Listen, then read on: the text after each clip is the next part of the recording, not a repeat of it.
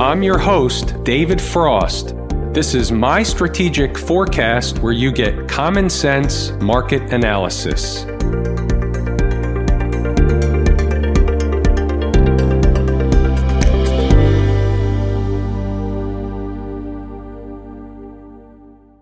Tuesday, August 25, 2020. We're looking at a daily chart of the SPY or Spider, which is the proxy for the S&P 500. What do we have on the docket today? The docket looks a lot like yesterday. We have to get out on the table right away exactly what's going on. We're in a melt up scenario. The trend is your friend until it's not. All these things are truisms. Of course, it's impossible to believe the market can be up where it is. It doesn't matter what we believe. What matters is where it is. Price is the absolute arbiter. Is the market going to turn? Of course it's going to turn. Can it stay up through Labor Day weekend? Absolutely it can. Maybe it turns when Apple and Amazon complete the splitting of their shares. Maybe that's part of the thing. Either way, at some point, we're on the lookout and we don't know when and from where it will occur, but we're on the lookout for a sign and signal of a trend change.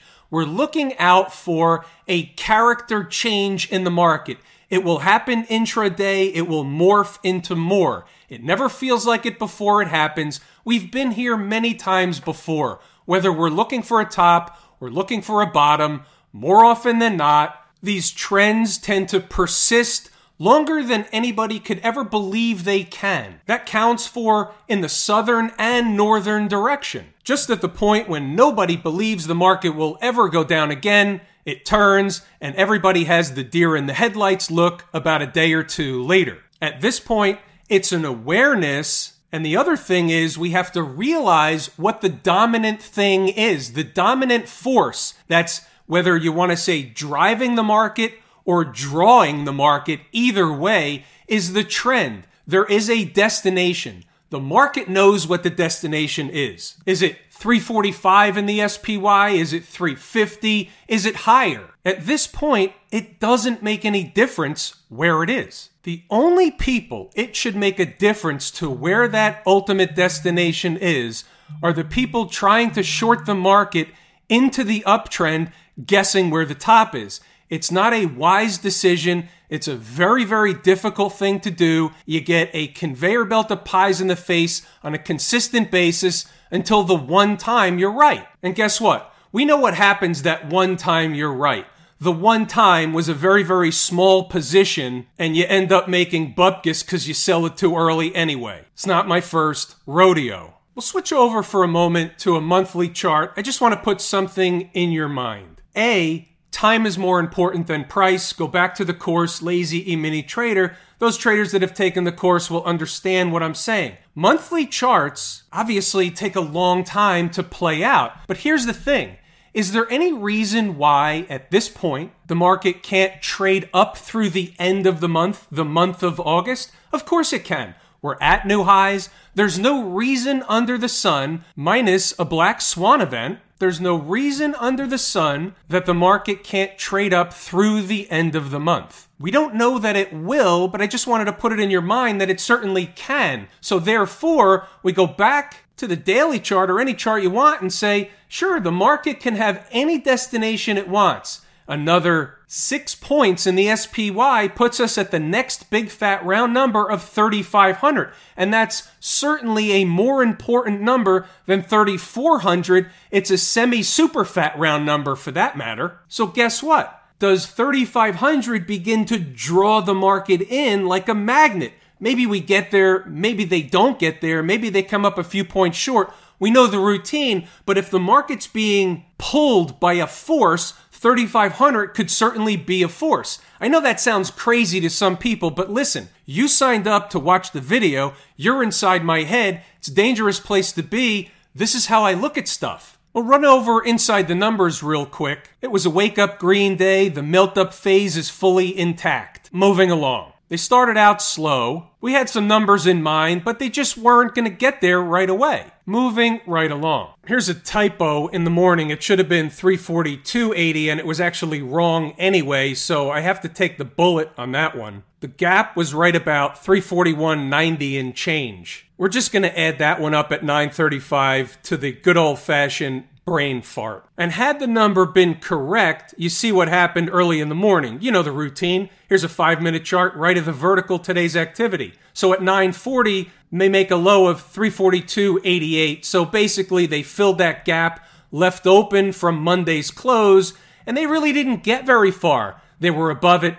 they were below it, they were above it, they were below it once they convincingly stayed above it, they were able to take off to the upside. But as we know, it was a pretty much mush day anyway. It was a chop shop formation, ended up to be a grind higher, and that goes in concert with the melt up. What you can do is pause the video, read the notes, go back to the chart, see what happened. There's good stuff in here. In fact, at 1025, you'll notice 341.50. It started at 1015. It's actually 342.50. I've got my numbers transposed. I better take more medication. This has been going on for a couple of days. Now, taking a look at the same chart, but with the 342.50 up on the board, and you see what happened. The next area of support was, in fact, support. It was support. They came back for a retest, or like I like to say, running a test. And that was it. That was the support for the day. As you'll see in the notes, in the commentary, we had a safety net below that. So what you'll find is 342 and then 341.50 was in fact a safety net below those numbers of 342.50. So I know it's a lot of numbers, but sometimes a lot of numbers are necessary to get a handle on where the market's going if in fact one particular price is breached, we need to know where the next one is. 11 o'clock. While things are quiet, here's one of those picture is worth a hundred words. It's an hourly chart of the SPY. If the S&P comes down a little more, wouldn't they simply be paying a visit to the most recent breakout area? And the answer is yes. So if they're moving, rather than looking at a 3 minute, 5 minute, even a 10 or 15 minute chart, if you look at the market from a holistic view, and I don't even know what that means, I just like the word. But if you look at the market from a big picture perspective and you know what they're attempting to do, then you go down to the smaller time frames and it doesn't seem so daunting as it did before you had an understanding of what was really going on. Moving right along. At the time, around midday, we had the market leading indicators, the favorites of mine, down on the day the transports, which also finished down, we'll get to that later, and the IWM was also struggling, and it managed to turn around. So we've got some divergences, we've got some squirrely stuff going on. That's indicative of a market that doesn't have full participation in the rally. So be it, doesn't mean it can't go higher, it's just what it's indicative of. Moving right along. Market was in a chop shop formation, so we have another picture on the board. And the thing is, which way? So it's the same 60 minute chart, but I'm looking at it from another perspective. I can make a case there's two things working in opposite directions. You have a bull flaggish kind of thing and a bear flaggish kind of thing. And they were in the middle. Could they have went either way? Of course they could. What's the dominant thing?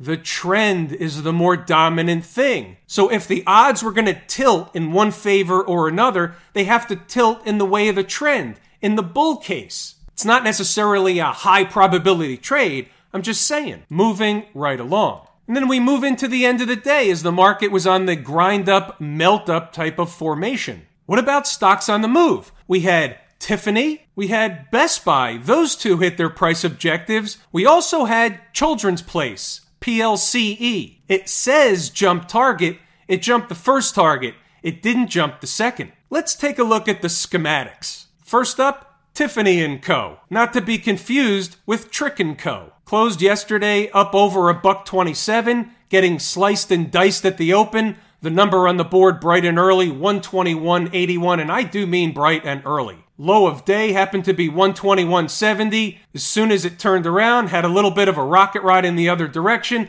making a high of 123.75. So therefore, it did the deal. And then some. Some of them will continue to run up and fill the gap. Others won't.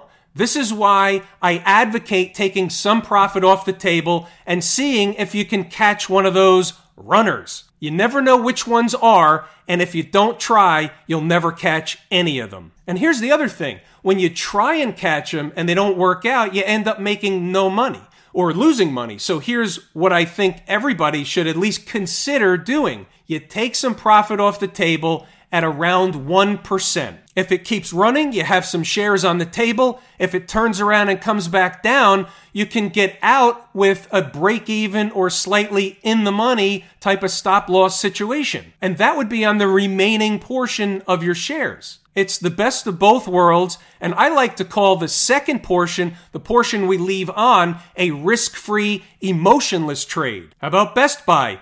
Painting by the numbers, we had two numbers on the board 111.57 and 109.55. So obviously it was below the second number that was the actual destination. So painting by the numbers, we split the difference. Meaning half the position gets put on at the first number, half the position at the second number. Our average ends up to be about 110.56 and they did the deal. If you're painting by the numbers, you're two for two. How about Children's Place? Getting a buzz cut at the open, cut through the first price before the opening bell, so it opened below the price. Therefore, it's off the table. It doesn't exist. We go right to the second number, 1882, went slightly lower, found its stability, ripped back up to the upside on a mini rocket ride, and did the deal and then some. Think about it. The high after it reversed was $20.78. Using both the new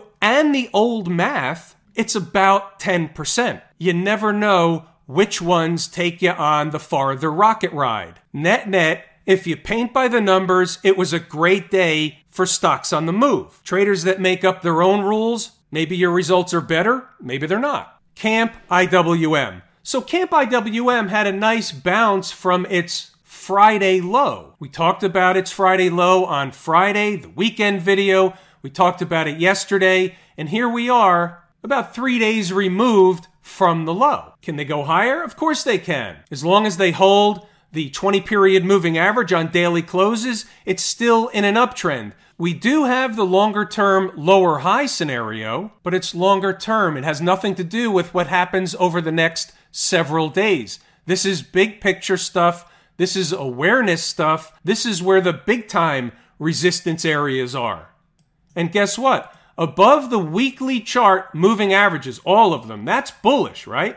So let's say they put in a bull flag pattern off this weekly chart. So this would have to continue for a few more weeks. So they do this back and forth, back and forth. I'm not saying they will. I don't know that they will or they won't. We're just saying and then they would be building energy to get up through this breakdown candle high. That's the issue. It's the breakdown candle high that they have to either contend with, build energy to get through, or simply get rejected from. Daily chart, trend is your friend until it's not. The trend will change on the daily chart before it changes on the weekly chart. That's why we have to use a multitude or variety of time frames and charts. Checking in at our newly found interesting indicator, if you will, RSP. The S&P 500 is up one third of 1% today, and RSP was flat as a board. Puzzle piece, it's on the table. Again, these are things that we have as awarenesses. There's a lot of different things out there that are all puzzle pieces. They all go on the table. And once we're able to assemble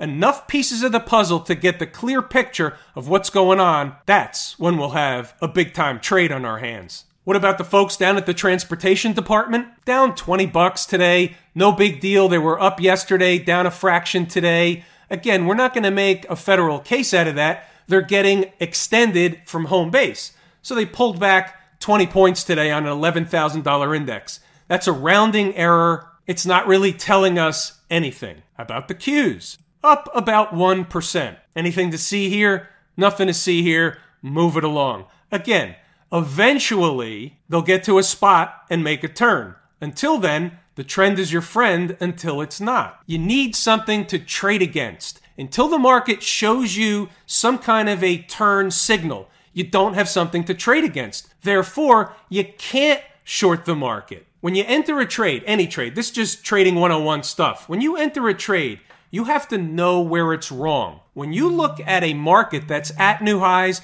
that continues to make new highs, you don't know where the trade is wrong. If they continue up for another day, two, three, you don't know where the next resistance point is. Why is that? Because there isn't one. Nothing to see here. Move it along. Did my voice just crack? About the financials. Nothing wrong here. They're trying to work their way higher. They basically had bullish, wedgish kind of pullback pattern. Staying above the 20 period moving average keeps this thing going. If they're going to challenge the recent highs, they're going to get through the 200 period moving average and likely challenge these highs up here coming in at a high of around 2680 give or take. There's a gap up there by the way. Now, if the XLF is getting up there, you're probably visiting 3500 in the S&P 500. That's 350 in the SPY. It's another 60 handles in the S&P. It's not a big deal at this point. And by the way, that doesn't necessarily have to put the XLF all the way up there. I'm just saying if at this point first they go up to try and challenge this 200 period moving average area around just under 26 and the market tells you that area is important because they had the pullback, right? It's not me saying it's important. It's not somebody else. The market said it's important because that was the high.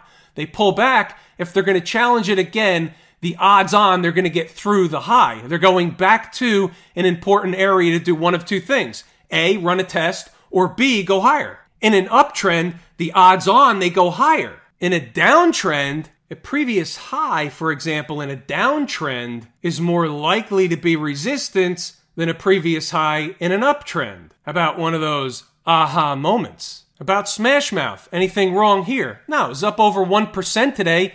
The trend is your friend, right? The trend is up. It's a pretty good proxy for the Qs or the tech sector as a whole. We know the thing's top heavy. It doesn't matter until it matters. It's like the news thing. No news is good news. Bad news is good news. Every news is good news as long as the market keeps going up. But the same news, if the market turns down, accelerates the downside. So therefore, the news is only negative when the sentiment is negative. Ah, another aha moment. As the market's grinding higher, that's why nothing matters. It never does. They end up making excuses for the things that should matter in an uptrend, and then they do the fear mongering thing in a downtrend. That's the media, I'm saying. Have I told you how much I appreciate each and every one of you? Without you, these videos are not possible. True and accurate information. That's about all we have here. It's a slow market, summer doldrums, couple of aha moments. We're going to give it a wrap here and pull the ripcord. I'm David Frost, my strategic forecast. Thanks again for tuning in to another episode of Common Sense Market Analysis.